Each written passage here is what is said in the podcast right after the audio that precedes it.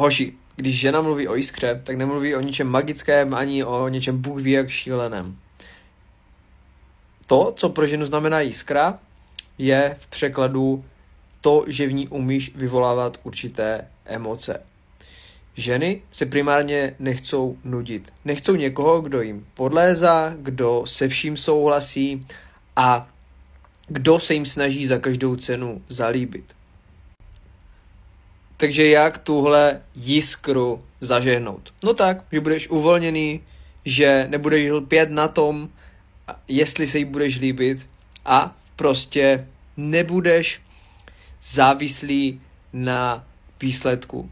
Nebudeš závislý na tom, jestli se s ní vyspíš, jestli se s ní ještě někdy uvidíš, nebo ne. Ty máš přirozeně ve svém životě spoustu žen a žiješ zajímavý život.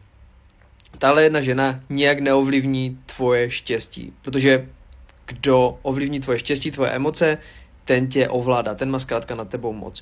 A to je potřeba si uvědomit. Teď.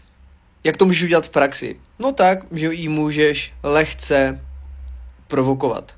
Můžeš používat zájem a nezájem, střídání zájmu a nezájmu a můžeš v ní takhle vzbudit emoce.